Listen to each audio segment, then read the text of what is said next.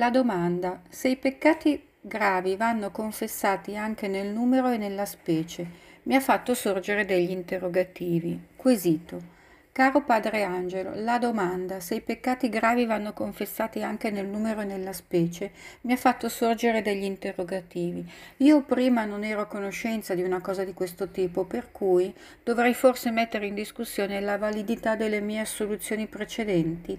La cosa che più mi preoccupa è la seguente. Purtroppo, diverso tempo fa, sono caduto in un atto impuro solitario, dopo anni di perseveranza, per cui sono stato subito a confessarmi. Il sacerdote sacerdote, appena gli ho detto che avevo commesso un atto impuro, mi ha chiesto di non scendere nei dettagli e dopo avermi rivolto parole di conforto mi ha assolto.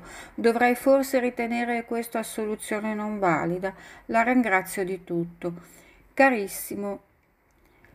Scusa, risposta del sacerdote. Carissimo. Quando si dice che i peccati oltre che nel numero vanno confessati anche nella specie non si intende dire nei dettagli. La specie del peccato è quella qualità che rende il peccato diverso da un altro, è nel medesimo genere, ma non è della medesima specie. Un esempio, il sesto comandamento comanda di non commettere atti impuri, questo è il genere ma all'interno di questo genere si possono commettere tanti peccati che sono diversi tra loro e senza la cui conoscenza il sacerdote non saprebbe ancora precisamente che cosa è chiamato ad assolvere e non potrebbe dare gli aiuti medicinali necessari. Infatti all'interno di questo comandamento si possono commettere peccati di vizio solitario, peccati di omosessualità, peccati di fornicazione, cioè relazioni sessuali tra persone non sposate, peccati di adulterio, uno dei due è sposato, peccati all'interno del matrimonio, peccati con un minore, peccati di violenza carnale.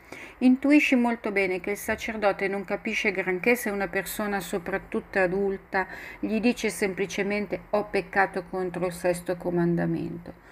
Così ad esempio anche per il furto. Si deve dire di, di, che tipo era il furto, se si è rubato a una persona povera, se si è rubato molto, poco, se lo si è fatto con violenza, rapina, se si sono rubati oggetti sacri oppure si è rubato in luogo sacro. Non si richiedono dunque i dettagli, anzi, proprio nel senso comandamento, non commettere atti impuri, si deve evitare di scendere a descrizioni e dettagli che non mutano la specie del peccato. Il sacerdote da cui ti sei confessato ha fatto bene a interromperti, perché è necessario rispettare la santità del sacramento che si celebra. Per quella confessione devi stare tranquillo. Secondo me potresti stare tranquillo anche per le precedenti, se i peccati erano della stessa specie. Se invece si fossero congiunti con altre persone in una successiva confessione e senza agitazione dirai che sei venuto a conoscenza che i peccati vanno accusati anche nella loro specie e non solo nel loro genere, e allora dirai la specie dei peccati. Nel frattempo, se ti trovi in grazia di Dio, continua pure a fare la Santa Comunione. Ti saluto, ti ricordo nella preghiera e ti benedico, Padre Angelo.